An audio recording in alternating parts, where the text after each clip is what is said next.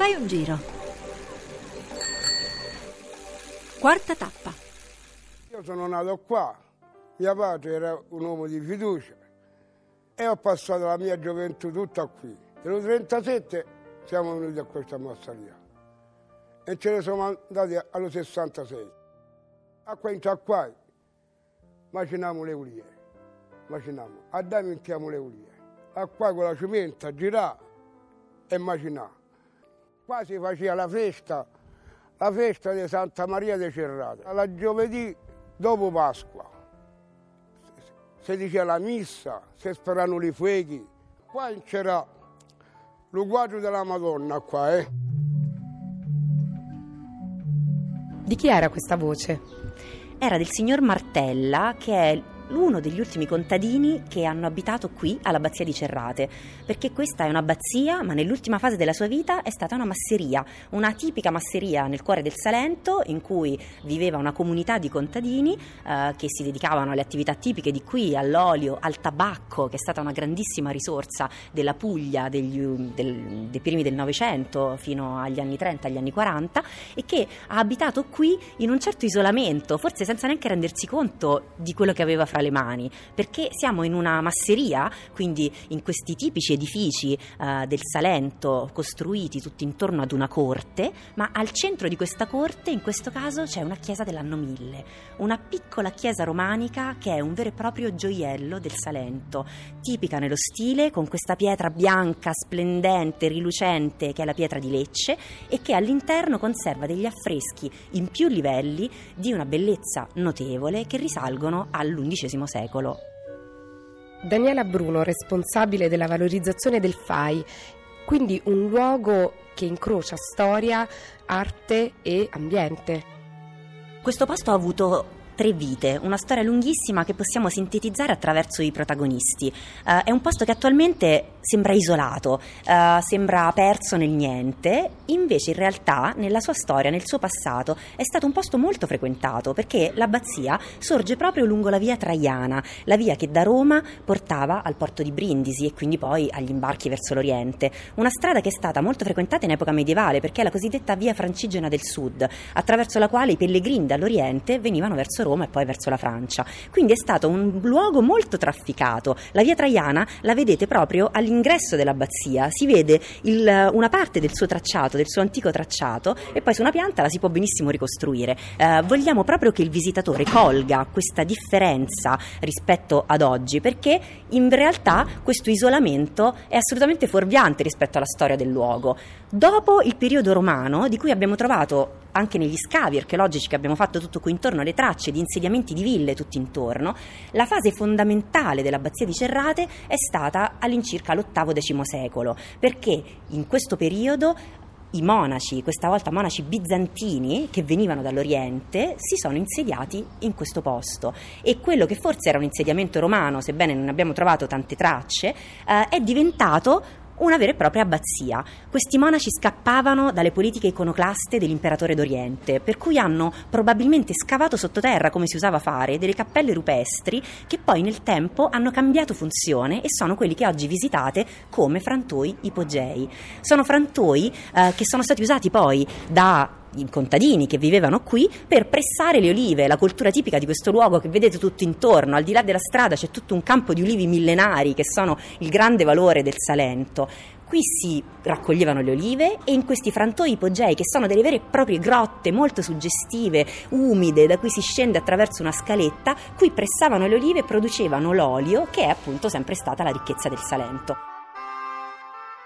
Abbiamo trovato attraverso gli scavi anche eh, le tracce di questi monaci nell'abbazia, le loro tombe, una sepoltura in cui ce n'erano addirittura cinque tutti insieme. Abbiamo trovato una chicca incredibile, sepolta come attraverso un rito, uno stampo, uno stampo eucaristico che serviva per fare il pane dell'Eucaristia, il pane azimo secondo il rito ortodosso Qui ha vissuto una comunità di monaci molto fiorente, erano monaci che copiavano come tutti i monaci nella storia e c'era uno scriptorium qui a Cerrate di cui abbiamo trovato traccia addirittura nella Biblioteca Vaticana, quindi si producevano qui libri che avevano un certo prestigio. Anche questo serve, questa storia serve da raccontare al visitatore per fargli vedere questo posto con occhi diversi. Oggi lo vedi ed è così, ma un tempo è stato ben altra cosa. E poi l'ultima fase della vita di questo luogo corrisponde a quella della masseria, quando i contadini si sono ritrovati qui, avendo nel centro di questo edificio una chiesa millenaria di cui non capivano nemmeno il valore, e hanno cominciato a viverci eh, come una comunità autarchica. Si producevano tutto da loro, avevano le olive, il tabacco, hanno creato un piccolo stabilimento in un edificio qui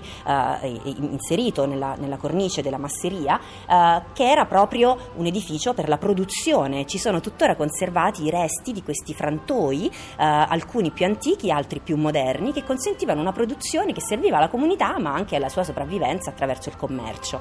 Uh, è una vita questa che è durata fino appunto agli anni 50, quando poi questo posto è stato abbandonato fino a che, di proprietà della provincia, si è ritenuto giusto valorizzarlo ed è stato donato al FAI.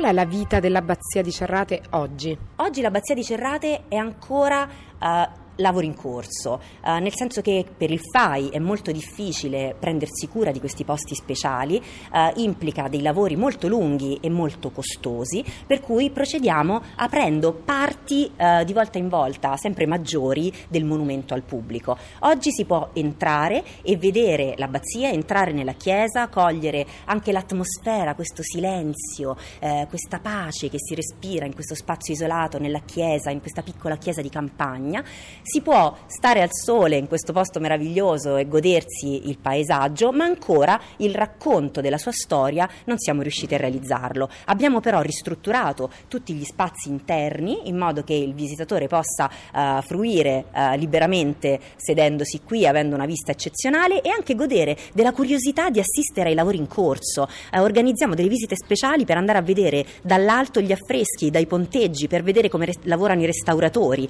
e a poco a poco apriremo apriremo un negozio eh, in cui sarà possibile eh, comprare qualche libro attinente alla storia di Cerrate, ma soprattutto mangiarsi magari uno dei tipici taralli della zona o dei pasticciotti leccesi eh, e assaporare un po' di Salento in un'altra forma. E nell'abbazia si può anche dormire?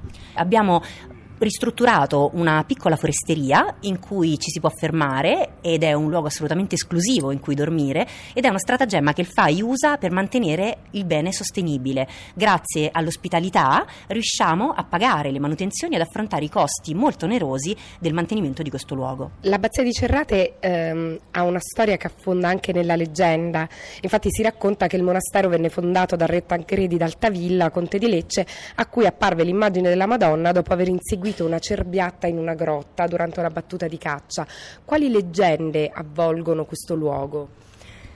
Questa è la leggenda che si tramanda più famosa e che dà il nome, secondo alcuni, a Cerrate, da cerva appunto. Si dice eh, che Tancredi abbia avuto questa apparizione e qui abbia deciso di fondare questa chiesa. Eh, in realtà molto probabilmente Cerrate deriva dai cerri, che sono degli alberi, delle querce che si trovano tipiche in questa zona. Eh, di leggende um, o di storie interessanti ce n'è una che corrisponde un po' alla fase drammatica di questo luogo, ancora prima del suo abbandono, che è stata stata un trauma quando i pirati nel 1711, i pirati saraceni sono arrivati dal mare. Uh, I pirati uh, hanno saccheggiato l'abbazia di Cerrate, hanno uh, ucciso probabilmente o comunque l'hanno lasciata abbandonata priva dei suoi abitanti, hanno distrutto il quadro della Maria Vergine di Cerrate, distruggendo l'interno della chiesa, lasciando soltanto appunto uno scenario drammatico. È stato un momento di buio dell'abbazia di Cerrate che poi a poco a poco invece ha ripreso le sue attività grazie anche per esempio all'ospedale degli incurabili di Napoli, che si è preso cura di queste terre. L'abbazia di Cerrate aveva dei possedimenti agrari che arrivavano fino al mare, fino all'attuale Casalabate, dove probabilmente c'era un approdo proprio funzionale alle attività produttive agricole dell'abbazia. Poi per esempio si ricorda una festa, una festa popolare che il FAI vorrebbe rifare esattamente nella data a maggio, una festa che era una festa che riuniva le comunità eh, tutte intorno, in cui si vendevano dolciumi, in cui eh, si ballava, si suonava, proprio intorno alla chiesa di Santa Maria di Cerrate. Qual è il luogo più suggestivo dell'abbazia? A me piace particolarmente um, una, la parte bassa della torre più antica, dell'edificio più antico, in cui abbiamo riscoperto le fondazioni dell'antico mulino, il mulino medievale, quello utilizzato proprio dai monaci per macinare la farina e per fare il pane. Accanto a questo ambiente in cui abbiamo riportato alla luce le fondazioni del mulino c'era proprio il forno e in un altro ambiente poco lontano c'era tutto il macchinario del mulino. Il FAI, e questo è sintomatico di come vogliamo lavorare, ha deciso di rimettere il macchinario sopra la sua originaria fondazione, così che si possa proprio muovere il macchinario del mulino ciascun visitatore lo potrà fare, i bambini lo potranno fare, sentire che peso aveva, sentire com'era duro il lavoro che si faceva qui e sentire quali erano veramente le attività che si svolgevano in un luogo come questo, a partire dalla produzione del pane. Grazie Daniela Bruno. Grazie a voi. Fai un giro. Con Florinda Fiamma, regia di Elisabetta Parisi. Tutte le puntate in podcast su faiungiro.rai.it.